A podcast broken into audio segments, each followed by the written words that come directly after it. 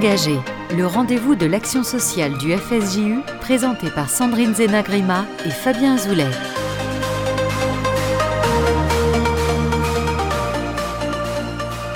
Bonjour à tous, euh, S'engager, l'émission mensuelle de l'action sociale du Fonds social juif unifié sur RCJ. Et aujourd'hui, nous parlons de violence conjugale, plus particulièrement. On va essayer de répondre à une question comment faire émerger le témoignage des victimes de violences conjugales et nous en parlons avec nos invités que je vais présenter dans un instant. Mais tout d'abord, euh, je voudrais beaucoup remercier euh, Sophie Azincote euh, de l'équipe de l'Action sociale du Fonds social qui m'a aidé à préparer cette émission. Et nous travaillons aujourd'hui sur une question qui est essentielle dans la société, à savoir la reconnaissance des violences conjugales et comment faire émerger le témoignage des victimes. Pour en parler avec nous, Martine Matatia, bonjour. Bonjour à tous. Alors Martine Matatia, vous êtes euh, présidente de l'association Noah Oser le dire depuis 2017. Oui. Vous avez été écoutante bénévole au sein de cette association depuis 2011 et vous nous parlerez donc de, cette belle association qui offre quotidiennement euh, contre les violences conjugales grâce à sa ligne d'écoute et d'orientation et l'ensemble des partenaires euh, associés. Mmh. Vous avez été cadre de la fonction publique pendant 20 ans à l'éducation nationale. Mmh. Et nous parlerons bien sûr dans cette émission aussi d'éducation, d'éducation euh, au respect de l'autre, d'éducation aux droits des individus, y compris au sein du foyer. Donc autant de fils conducteurs qui euh, guident votre engagement associatif. Tout à fait. Également avec nous euh, Vanessa Elkheim-Rimmer, bonjour. Bonjour. Alors vous êtes avocate spécialisée en droit de la famille. Tout à fait. Vous êtes présidente de l'AVIF, donc Association pour les victimes de violences familiales, information, formation et écoute. Tout à fait. Euh, c'est une association que vous avez fondée avec euh, une équipe de professionnels spécialisés, donc des avocats, des psychologues, des écoutantes, des travailleurs sociaux et, également des coachs euh, spécialisés dans l'estime de soi. Tout à fait. Et cette association accompagne donc les victimes de violences familiales sur des réponses donc à leurs besoins. Exactement. Et Ernestine Ronet, bonjour. Bonjour. Ernestine Ronet, je ne sais pas si on vous présente encore, mais vous êtes euh, enseignante de formation et psychologue scolaire, et vous militez depuis longtemps pour lever le tabou des violences faites aux femmes. Euh, vous avez été secrétaire nationale de l'association Femmes Solidaires. Euh, vous êtes depuis 2002, à date de sa création, la responsable de l'Observatoire des violences faites aux femmes du Conseil départemental de Seine-Saint-Denis. Et depuis 2013, vous co-présidez la commission violence au, Conseil à l'égalité entre les hommes et les femmes, entre les femmes et les hommes. Qu'est-ce qu'on doit dire? On dit plutôt les femmes et les hommes. Les femmes et les hommes, le F vient avant le H dans l'ordre alphabétique. Nous sommes d'accord. et en 2014, vous avez créé avec le juge euh, Édouard Durand un diplôme universitaire à l'université de Paris 8 euh, sur les violences faites aux femmes. Et elle a accueilli cette année sa sixième promotion d'élèves. Voilà. Très bien. Donc avec moi évidemment Sandrine Zena, euh, directrice de l'action sociale. Bonjour Sandrine. Bonjour à tous. Donc on va avoir le plaisir avec Sandrine de, présenter euh, les thématiques de cette émission et les associations qui euh, nous accompagnent dans la réalisation sur le terrain de, de, ces missions. Avant de commencer l'émission, je rappelle qu'il y a des dispositifs d'écoute, une ligne d'écoute nationale. Le, Sandrine, c'est le 3919. 3919. Et la ligne d'écoute de Noah Oser le dire Oui, au 01 4707 39 55, qui fonctionne avec des écoutantes du lundi au jeudi de 10h à 16h sans interruption et il est possible de convenir d'un rendez-vous téléphonique à un horaire différent en laissant un message vocal. Très bien. Et le site fait. sur lequel vous pouvez retrouver tout un tas d'informations importantes dans euh, la, la, compréhension déjà de ce que sont les violences conjugales, parce que parfois on n'a pas, on va en parler, mais on n'a pas conscience toujours des victimes de violences conjugales, et euh, sur les moyens à mettre en œuvre si on veut euh, pouvoir sortir de ces difficultés. Alors, commençons tout de suite sur comment témoigner. Comment témoigner? Alors, euh, voilà, qu'est-ce qu'une ligne d'écoute et d'orientation? Puisqu'on vient d'en parler, on vient de dire qu'il y a des lignes d'écoute et d'orientation, mais c'est pas forcément évident pour tout le monde de qu'est-ce que c'est et comment ça fonctionne. Je passe donc la parole à Martine Matatia qui va nous expliquer tout ça. Alors déjà, une ligne d'écoute, ça veut dire une garantie de confidentialité totale. C'est-à-dire que vous pouvez éventuellement garder l'anonymat si vous le souhaitez. Vous n'êtes pas obligé de, avec en tout cas la ligne d'écoute Noah, osez le dire, vous n'êtes pas obligé de décliner votre identité si vous ne le souhaitez pas. euh, la confidentialité est absolue. Ce que vous dites au téléphone, sur la ligne téléphonique, reste strictement confidentiel. Et enfin, les écoutantes sont formées.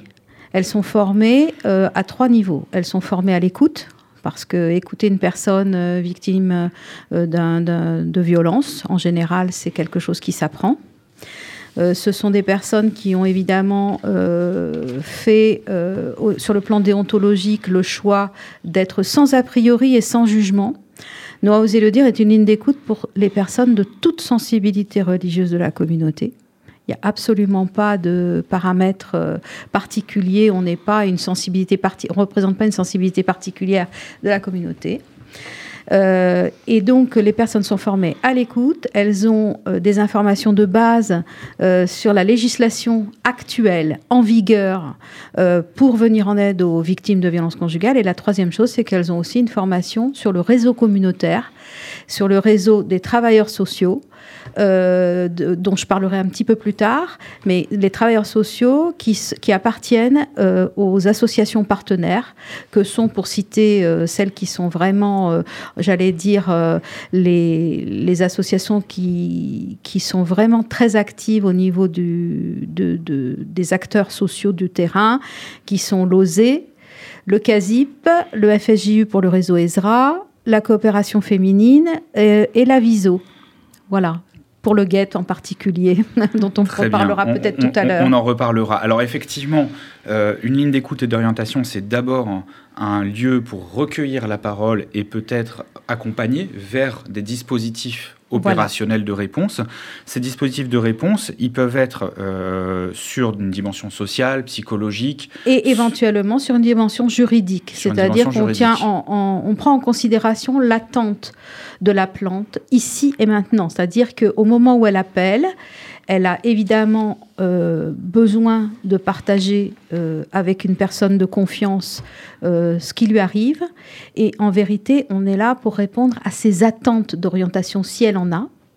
Et si elle n'en a pas, de voir avec elle dans quelle mesure un référent professionnel particulier correspondrait à la situation qu'elle est en train de vivre et de ce qu'elle exprime, elle, comme besoin. Alors effectivement, cette question de référent, je pense qu'elle est importante en termes de confiance aussi dans la relation. Euh, Madame Ronet, est-ce que les, associations, on pourrait dire l'écosystème, la galaxie des associations qui tournent autour, qui gravitent autour de ces questions, euh, ont un fonctionnement, euh, comment dire, en termes de, référent de confiance? Comment, comment elle travaille, comment la, victime peut circuler éventuellement d'une association à l'autre pour avoir une, réponse complète, globale à ses besoins? Je dirais qu'elles euh, ont parfois des spécialités, si j'ose dire. Il y a celles qui ont, on vient de le dire, une spécialité euh, juridique, et je pense que c'est très important de bien s'adresser à la bonne association.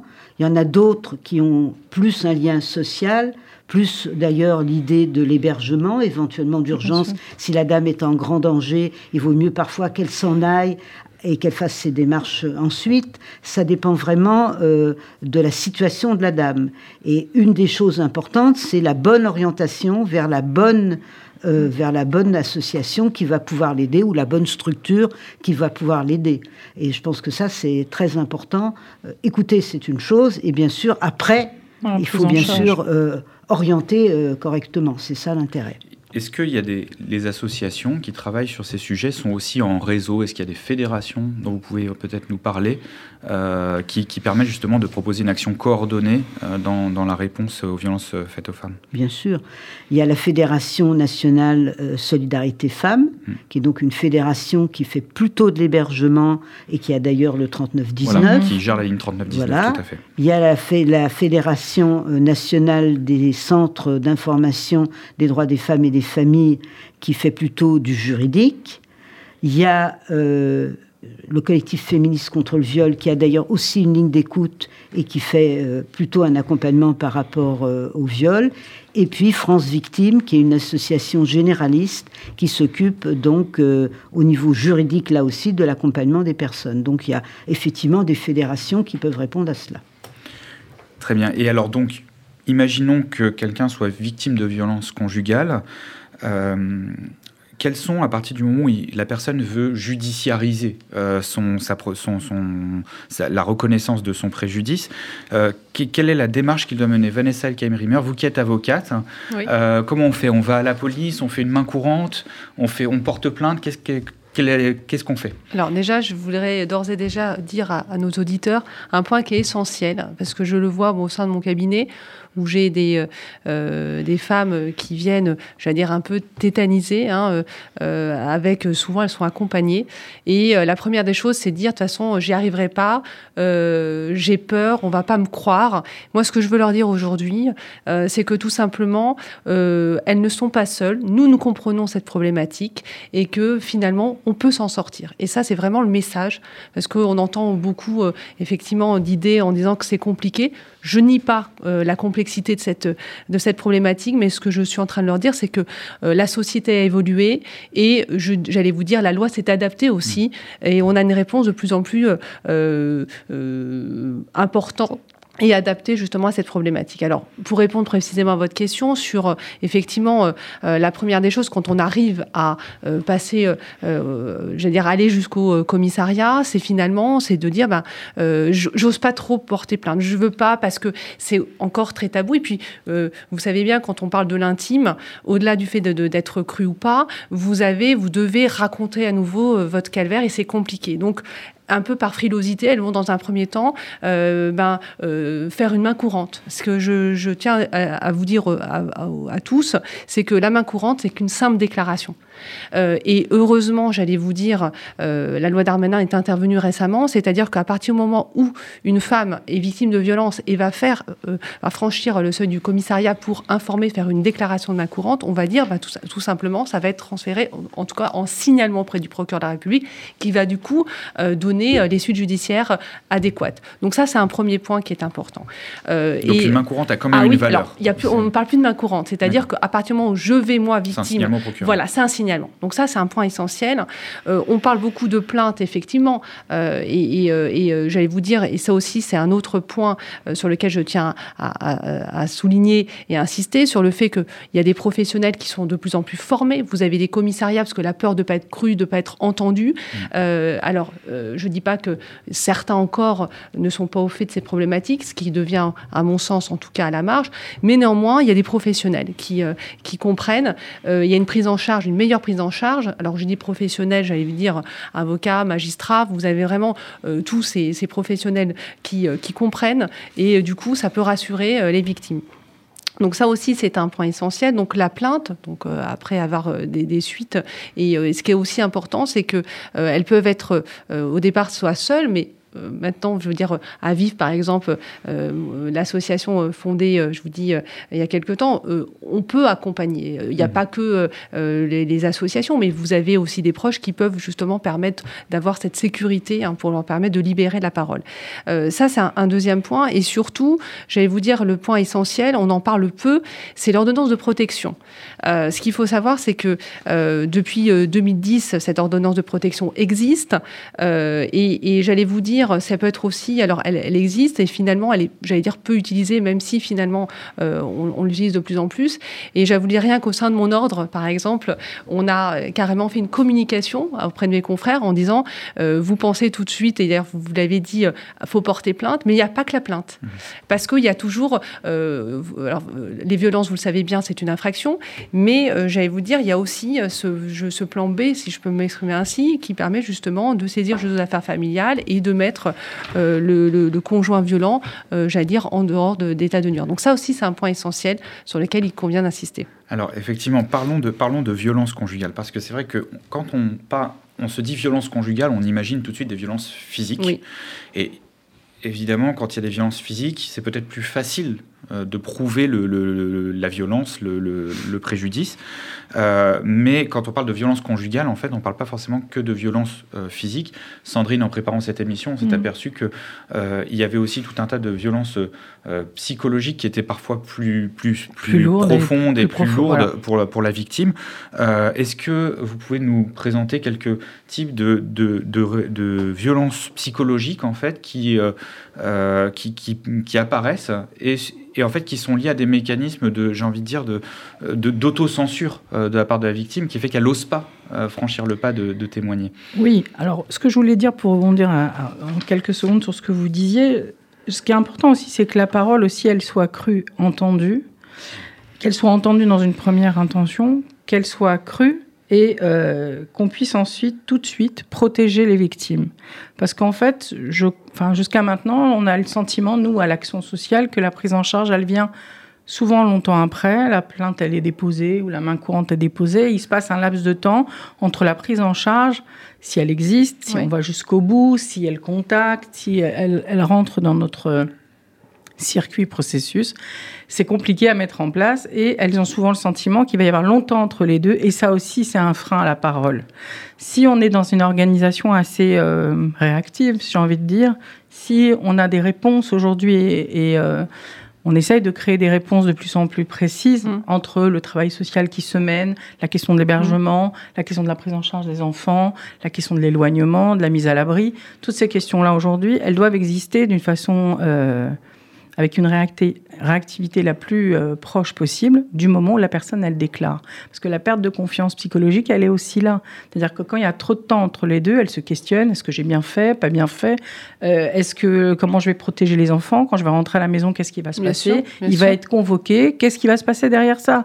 Donc si à ce moment-là, on n'est pas là en réactivité, en mettant en place des choses, soit en faisant sortir le le monsieur, hein, vous me dites si je me trompe, soit nous-mêmes, en, isolant la dame, la mise à l'abri. Je me souviens notamment d'une situation où une dame est partie en disant je vais faire les courses avec les enfants. Elle a dormi trois semaines dans son véhicule avec des bébés. Oui, oui, oui. Bon, il se trouve que c'est voilà, la parole se voilà, et puis elle a alerté assez, elle avait encore assez d'énergie pour alerter. Finalement, il y a une mise à l'abri. Aujourd'hui, elle nous écoute de chez elle, puisque finalement, elle a intégré un appartement. Donc, tout ce chemin qui a été fait et qu'on a eu la chance de pouvoir faire grâce à notre réseau a permis, à cette dame d'être en confiance, finalement, d'être ce que tu disais, euh, de ce que vous disiez, épaulée et accompagner. Et ça, cette réactivité de, la mise en place des réponses, elle est essentielle pour la confiance en soi, pour l'estime de soi. On s'intéresse à moi et à mes enfants, encore plus pour la question des enfants. Il y a aujourd'hui des structures de, la communauté, mais pas que, pour entendre aussi la question des enfants, qui donnera, je crois, lieu à une prochaine émission, qui nous permettra de, travailler là-dessus. On va, l'évoquer. On va l'évoquer. Effectivement, il y a la notion peut-être de parcours du combattant qui fait que mm. euh, parfois c'est difficile de libérer la parole. Ernestine René. Oui, juste pour répondre à votre question de manière un peu concrète, si je peux me permettre. Mm-hmm. Souvent, ça commence par euh, des, la dévalorisation de la dame, son humiliation. T'es nul, tu sais rien faire, mm. t'es qu'une merde. ça se dit plus également, mais ça veut dire ça. Et je pense que c'est important de l'entendre. Et souvent, les femmes pensent que, d'abord, c'est peut-être pas si grave. Deuxièmement, que euh, ça n'existe pas dans le code pénal. Or, harcèlement moral dans le couple, ça existe et c'est pénalisable. Donc, c'est important de le savoir. Ensuite, on a souvent, quand on est ensemble, on a des relations sexuelles. Alors, dans un couple ordinaire, quand il n'y a pas de violence, j'ai envie, il n'a pas envie, il essaie de me mettre en route, ça marche, tant mieux, ça marche pas, ça s'arrête. Inversement, il a envie, j'ai pas envie, pareil. Il me traite ni de pute parce que j'ai pas envie, ni de salope parce que j'ai envie. Et je pense que c'est important de savoir que les violences sexuelles, le viol conjugal est fréquent, beaucoup plus fréquent qu'on ne pense quand il y a euh, mm. de la violence. Pourquoi? Parce que c'est lui qui a le pouvoir de décision, c'est lui qui décide quand on a des relations sexuelles, quel type de relation sexuelle on a, si je prends une contraception, laquelle, si je fais une IVG ou pas, si on a des enfants ou pas. Le lieu de décision, c'est lui, très important. Et puis ensuite, on a tout ce qui est les, les violences matérielles, c'est-à-dire j'ai plus de carte bleue, même si je travaille. Donc j'ai pas de moyens de paiement, l'autonomie financière, j'en ai pas. J'ai, euh, il me prend la carte vitale, comme ça, si je vais chez le médecin, il sait que je vais chez le médecin, important à avoir dans la tête. Euh, et puis, euh, on va avoir aussi, bien sûr, il me prend les diplômes si j'ai des diplômes. Ça, c'est ce qu'on appelle les violences matérielles. Et puis, on va avoir enfin la première gifle. Mais la première gifle vient après plein de choses le plus souvent. C'est pas euh, sur un ciel serein. Il faut se dire, et c'est important que les dames l'entendent, c'est-à-dire la première gifle, elle va sans doute provoquer un effet de choc parce que je suis en colère, il a osé, et puis je suis triste parce que quand même je l'aime. Et c'est important d'avoir les deux dans la tête. Parce que la dame a été mise sous emprise. Et c'est très important de l'entendre. Et enfin, donc, cette première gifle, elle peut être dangereuse parce qu'une fois que la violence physique a commencé, ben ça va s'accélérer. Mais la violence psychologique est tout aussi dangereuse. Elle donne lieu à des tentatives de suicide. Et donc il faut se dire, c'est pas rien. Hmm. Tout est important. L'insulte est importante. Tout est important. Et tout est violence. Et nous ne savons pas. C'est ça le problème. Et c'est d'ailleurs notre grand problème. En fait, la violence, les violents conjugaux sont toujours dangereux. on ne sait pas à quel moment ils vont frapper le plus fort. Et la dame elle-même ne le sait pas d'ailleurs, et personne ne le sait. C'est pour ça que nous plaidons, et je suis très contente de ce que vient de dire euh, l'avocate, c'est-à-dire que euh, nous plaidons pour que dès que la dame révèle des violences, et c'est jamais des violences, les premières violences subies, qu'on la protège et qu'on sépare la protection, comme vous le disiez, de la sanction. La sanction, c'est une chose, mm. mais la protection, c'est tout de suite, dès qu'une dame révèle des violences. Ça, c'est euh, ce que je voulais vous dire. Et, si vous me donnez encore trois secondes. Bien sûr, bien sûr. Votre première question, c'était comment on fait pour que les dames révèlent? Alors moi, je réponds, nous, professionnels, nous, la famille, nous, les amis, nous, les collègues de travail, eh ben, on doit questionner. Elle arrive avec un œil au beurre noir au travail, au lieu de lui dire qu'est-ce qui t'est arrivé, je vois que tu as un œil au beurre noir, est-ce que je peux t'aider? C'est tout à fait différent. Et puis, euh, je te vois, je vois qu'au travail, tu n'as plus la tête au travail.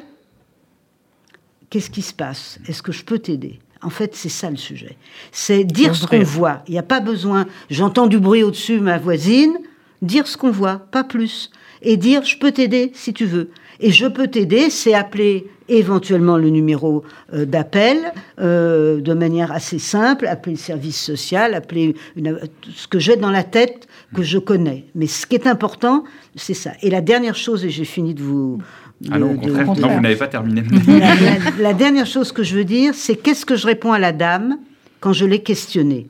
Est-ce que tu es victime de violence? Est-ce que vous êtes victime de violence selon le, système, le lieu où on est?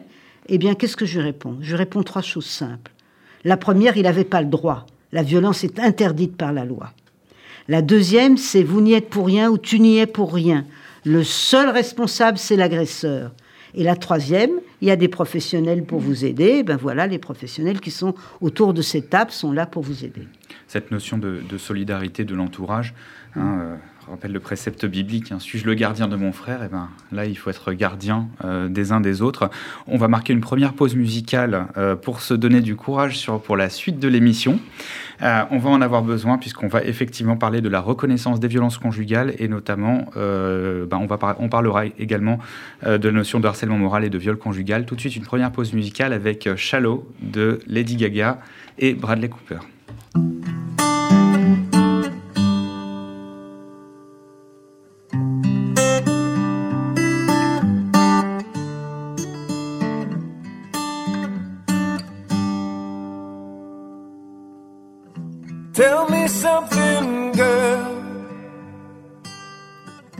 Are you happy in this modern world?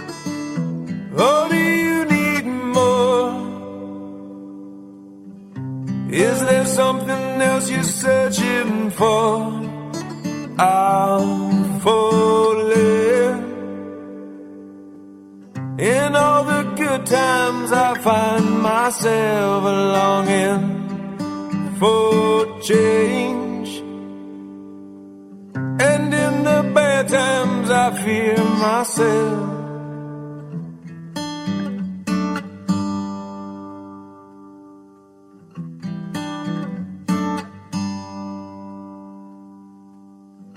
Tell me something, boy. Aren't you tired trying to fill that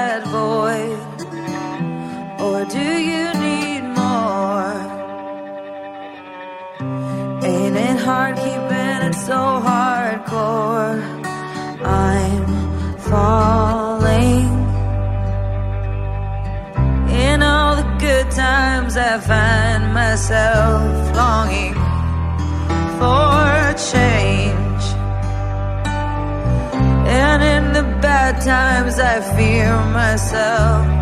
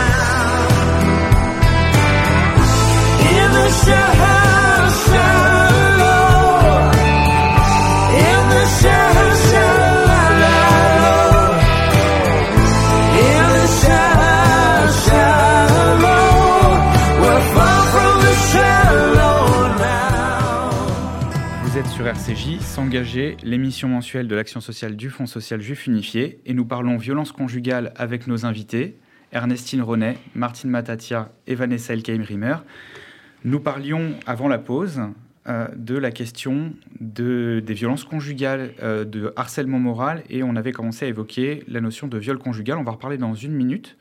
Mais avant cela, Sandrine, je voudrais que vous nous donniez quelques outils de base qui peuvent aider euh, les personnes qui se sentiraient victimes de violences conjugales à déjà accepter, reconnaître leur, leur statut de, de, victime, et puis de savoir comment elles peuvent avoir une aide immédiate.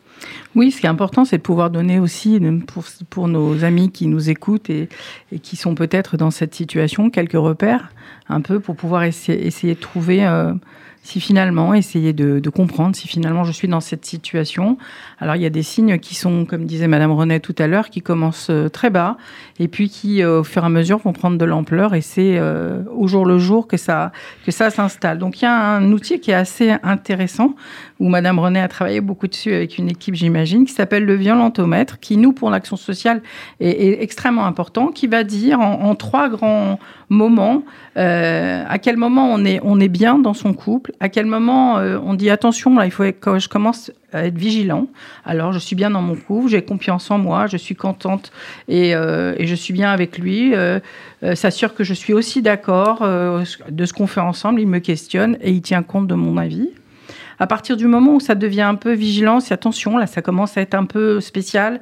Il y a quelque chose qui m'alerte, euh, donc euh, me fait du chantage. Si je refuse de faire quelque chose, me rabaisse dans mes opinions, dans mes projets, il me manipule, il est jaloux de temps en temps, puis de plus en plus, puis en permanence. Et puis on, on arrive à un moment où c'est très complexe, et là on est complètement dans une zone de protection. C'est euh, me traite de folle quand je fais, euh, il me fait des reproches, euh, on va dire pète les plombs qu'il y a quelque chose qui lui déplaît, menace de se suicider à cause de moi. Bref, vous avez entendu, c'est une escalade. Et en fait, ce violentomètre, moi je le trouve extrêmement intelligent parce qu'il permet en quelques mots de pouvoir poser un diagnostic sur là où j'en suis. Et puis après, j'ai envie de vous donner quelques tuyaux en fait ou quelques éléments pour permettre de se mettre un peu à l'abri et alors, il y a plusieurs façons de se mettre à l'abri, effectivement, s'en aller. Mais avant ça, peut-être qu'on peut en voir en six, euh, petites euh, tuyaux de ligne de conduite pour pouvoir préparer peut-être quelque chose. Et euh, voilà, donc il faut identifier autour de vous, si vous pouvez, des personnes qui peuvent venir en aide en cas d'extrême urgence.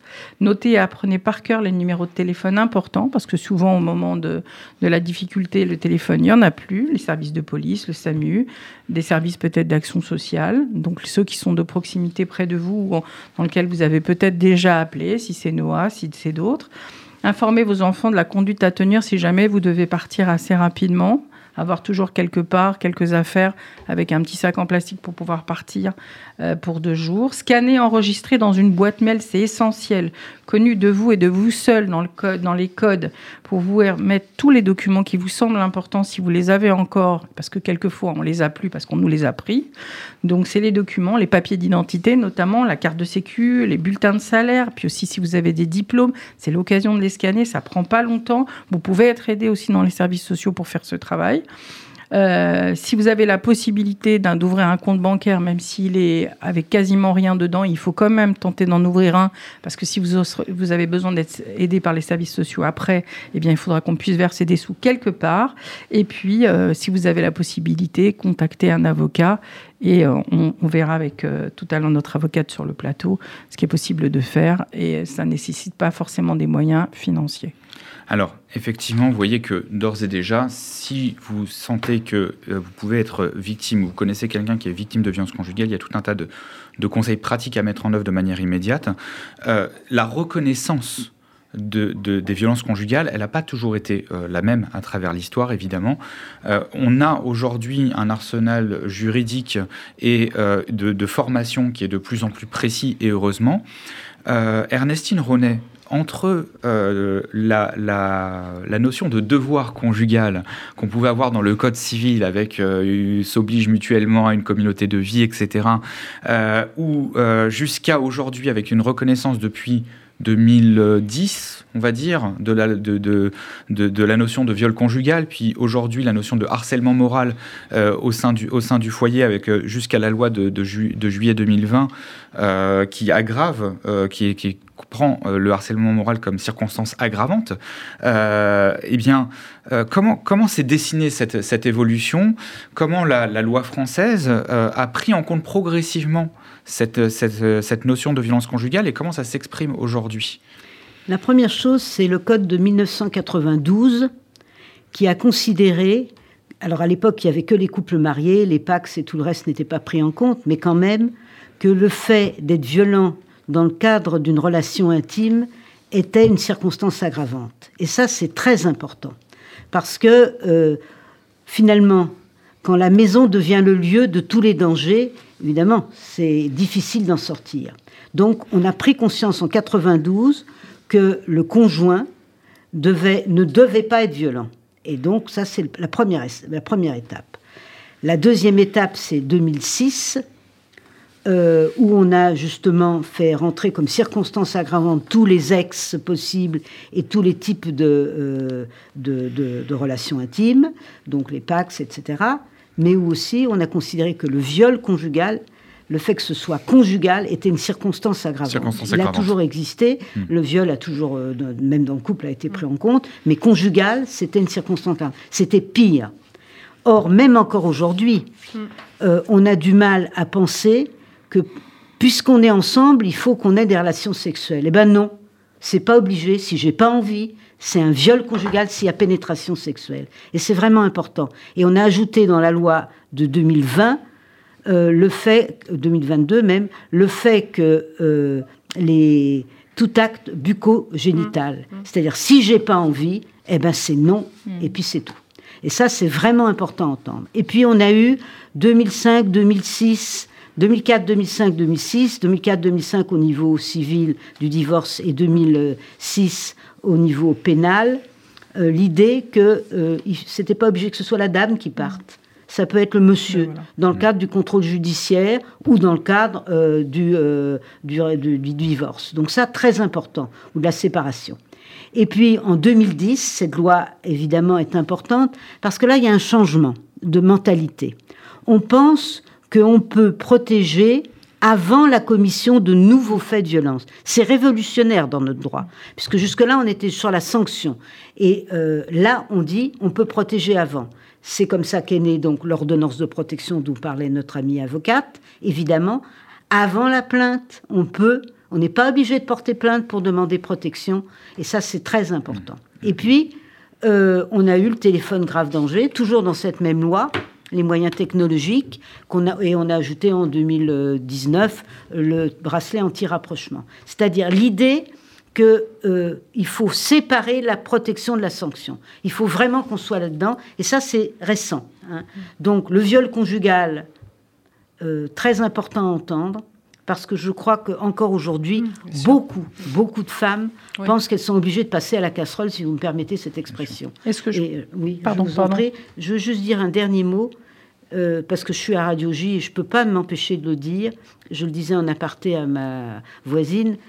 Euh, j'ai un grand souvenir du film Kadosh, qui montre à la fois un mariage forcé et qui montre un viol conjugal de manière, je crois que c'est, vous allez trouver c'est le plus le, plus fort que je connaisse dans. Il y a Madame de Montpensier, il y en a plein des films où on montre des viols, mais celui-là est particulièrement euh, important et je pense que c'est bien de se le dire, c'est important de l'avoir dans la tête euh, dans cette radio ici, de se dire que ce film israélien est un film euh, vraiment utile. Oui, film d'Amos Gitaï. Voilà. Alors. Cette, reconnaissance dans la loi, elle s'accompagne évidemment d'une acceptation, hein, d'une vulgarisation, si je puis dire, au sein de, des, mentalités des, personnes. Donc, c'est pas toujours évident. Donc, il y a effectivement des associations qui vont permettre d'accompagner hein, euh, les, victimes. Encore faut-il qu'elles se reconnaissent comme victimes. Euh, Vanessa Elkeim-Rimmer, quels sont aujourd'hui les, moyens à la disposition de, la police, de la justice, des associations pour euh, bah, prendre en compte ce, ce, statut de, victime, déjà simplement dans le témoignage et puis dans, dans les solutions proposées. Alors, première, enfin plusieurs réponses hein, à vos questions qui, euh, qui euh, euh, c'est précisément comme je vous l'ai dit tout à l'heure, c'est-à-dire que déjà il y a les mentalités ont changé, des professionnels sont mieux formés et de leur dire tout simplement que on a des solutions concrètes, c'est-à-dire que on parlait de l'ordonnance de protection qui pour moi est la réponse en tout cas parce qu'on est dans la prévention et, surtout de leur dire parce qu'en réalité vous avez bien compris que cette cette problématique est complexe parce qu'il y a beaucoup d'emprise. Et euh, ce qui est important, c'est vraiment de, rassurer, de dire que finalement, elles ne sont pas seules. Il n'y a pas qu'elles, en fait, à mm. être victimes et qu'on peut les, on peut les accompagner. Alors, moi, dans le cadre de mon association, indépendamment du fait que je sois avocat, euh, j'allais dire, je, celles qui viennent et qui arrivent par un, par un biais ou par un autre, euh, soit à mon cabinet, soit dehors, elles ont peur de venir au cabinet. Je, pour vous dire, c'est pour ça que on a une permanence, c'est parce que voir un avocat, alors l'aspect aussi financier, l'aspect aussi judiciarisé, hein, ça leur fait peur, donc leur dire qu'il n'y a, pas qu'une réponse judiciaire je, parle, on a beaucoup parlé euh, en prise, mais il y a aussi un, aspect important psychologique. Euh, parce qu'en réalité, euh, je, prends cet exemple, dire c'est comme quelqu'un qui est en addiction d'alcool, quelqu'un qui a un problème avec, je dire, des stupéfiants. Si finalement, je ne comprends pas l'ampleur de, la, de, cette problématique, finalement, il y avoir une rechute. Ce qu'il faut savoir, c'est qu'une femme, elle, a, elle a envie de partir, elle a des freins, des freins qui sont matériels, des freins psychologiques, des freins liés aux enfants, des même, j'allais dire, au, regard des autres. Nous, notre communauté, la communauté juive, justement, est très, c'est aussi euh, très conservateur c'est compliqué de se dire finalement on va dévoiler son intime et du coup parler de son mari. Est-ce que nous euh, c'est voilà c'est assez compliqué justement par rapport à ça. Et alors du coup vous en tant qu'association Alors nous en, tant qu'association précisément on fait cet audit là, c'est-à-dire qu'il n'y a pas euh, que spécialement une réponse euh, juridique judiciaire, mais, moi il y a un accompagnement psychologique. Et souvent je leur dis est-ce que et, on parle de lien de confiance quand les victimes viennent, je leur dis voulez-vous un café, voulez-vous un thé? J'essaie vraiment d'avoir une proximité pour que ce lien de confiance euh, puisse s'instaurer entre, entre elles et moi. Et après, justement, de leur donner des réponses concrètes. Alors, effectivement, cette relation de confiance, elle est importante. On va marquer une deuxième pause musicale et on va, on va avoir ensuite le CASIM, le Comité d'action sociale israélite de Marseille, où on parlera aussi de cette notion de relation de confiance essentielle entre la personne victime et les personnes qui peuvent euh, l'accompagner. Euh, pause musicale Arthur H la boxeuse de l'amour. Non, la boxeuse amoureuse, pardon. Amoureuse.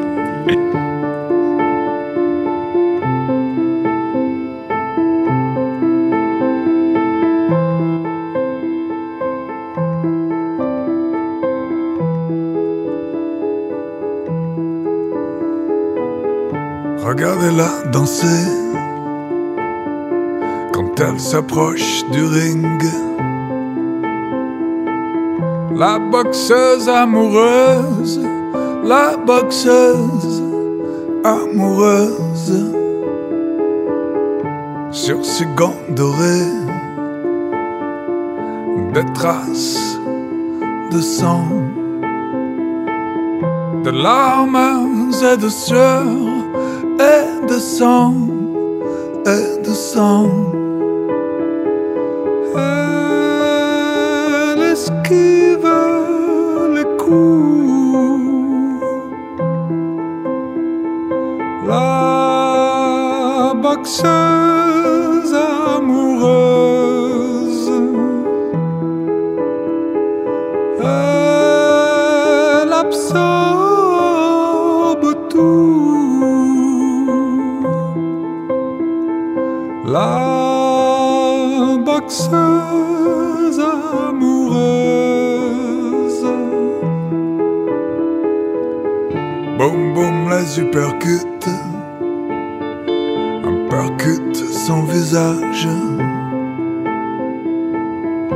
Jamais elle ne cesse de danser, de danser. Tomber, ce n'est rien, ah, puisqu'elle se relève. Un sourire sur les lèvres, un sourire sur les lèvres.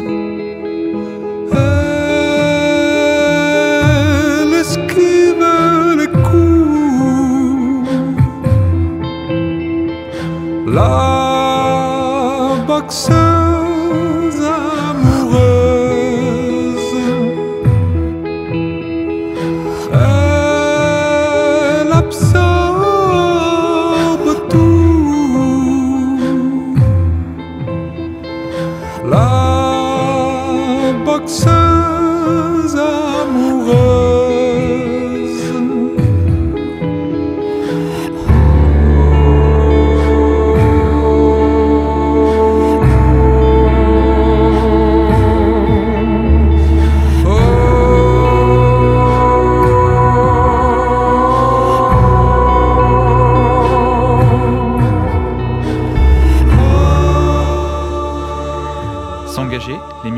l'action sociale du Fonds social juif unifié sur RCJ. On parle aujourd'hui de violence conjugale avec nos invités Ernestine Ronet, Martine Matatia et Vanessa Elkaim-Rimmer.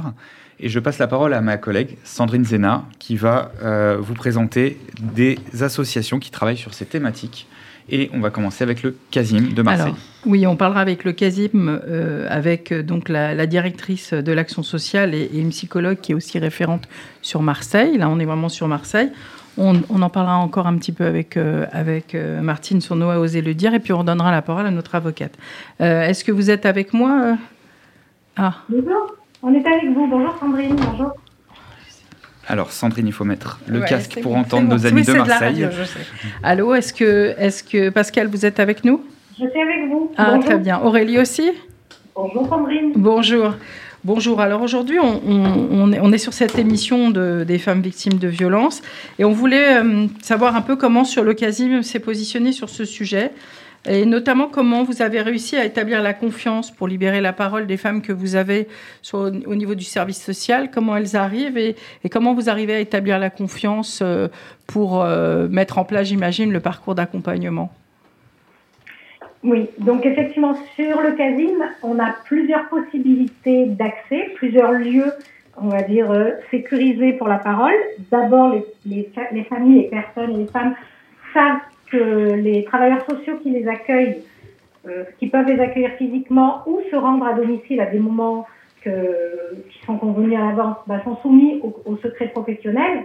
Donc ça, c'est déjà, euh, c'est déjà quelque chose d'important.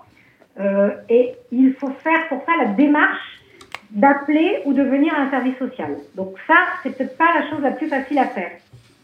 C'est pour ça qu'on a un deuxième euh, accès direct qui est une permanence téléphonique tous les jeudis et par un numéro d'accès dédié aux psychologues. Les, les, femmes qui vont appeler savent qu'elles vont être en direct, en lien avec les psychologues. Donc sans intermédiaire. Donc ça, c'est un point euh, important et souvent facilitateur. Et puis après, on mène un travail de fond avec les travailleurs sociaux et avec les psychologues euh, pour les familles, pour les femmes au niveau des écoles. Donc on a accès aux enfants, donc on a accès aussi aux parents et aux mères.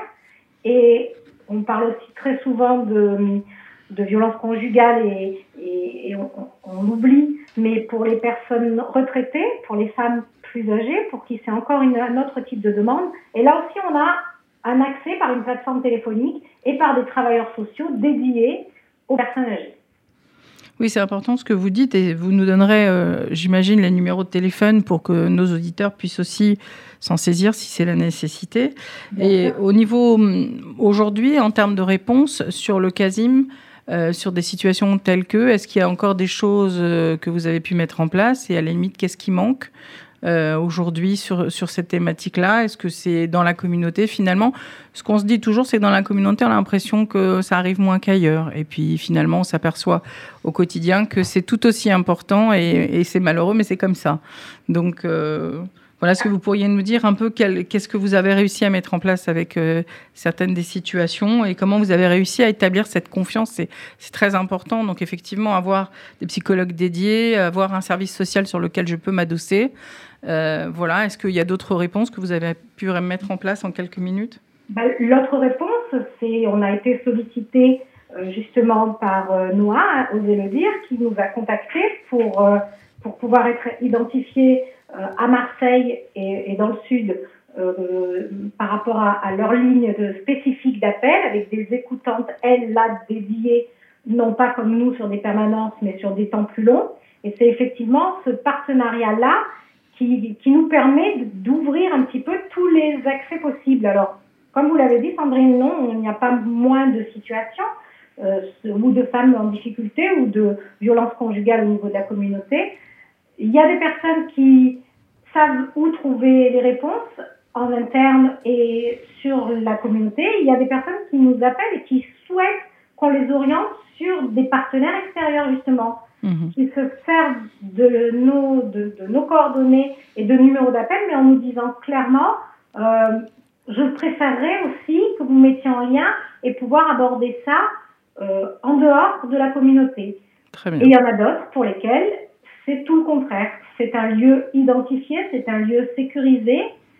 Et, et voilà, l'idée, c'est de diversifier les réponses parce que, bah parce que les voies d'entrée et les possibilités d'entrée, que ce soit l'âge, que ce soit les situations, que ce soit le moment, sont tellement divers justement qu'il faut qu'on soit là au moment où la parole va sortir et prête à émerger, quel que soit le temps. Voilà, c'est ça notre, c'est ça l'enjeu. Merci beaucoup. Est-ce que vous pourriez nous rappeler le numéro de téléphone sur, sur lequel ces, ces femmes peuvent vous appeler? Très important de pouvoir le diffuser maintenant. Alors, sur le CASIM, le numéro partenaire avec Noah dire, c'est le 04 96 10 06 70. Merci. Et le jeudi, sur l'accès directement sur la permanence des psychologues, c'est le 04 96 10 06 83. Merci beaucoup à toutes les deux d'avoir euh, d'avoir répondu à, ce moment. Il y a, il y a Martine Matatia de Noix qui voulait. je voulais juste ajouter que effectivement, on a fait ce partenariat avec euh, le Casim parce que la ligne en 01 01 47 07 39 55 offre 24 heures hebdomadaires d'écoute, donc on a le temps de faire l'écoute. Et en fait, on oriente aujourd'hui sur cinq villes de province, à savoir Marseille, Nice, Strasbourg, Bordeaux et Lyon. Merci. Est-ce que on peut revenir à vous avec la VIF et savoir un peu, avoir le prisme sur euh, une question qu'on a un peu survolée, c'est la question des enfants. Est-ce que vous pourriez nous, dire comment vous agissez dans cette question-là et comment comment travailler euh, sur ce prisme-là, même si ça donnera lieu probablement à une autre émission? Oui, merci beaucoup de me donner euh, la parole sur ce point qui est en tout cas très important et surtout qui est au cœur de cette problématique.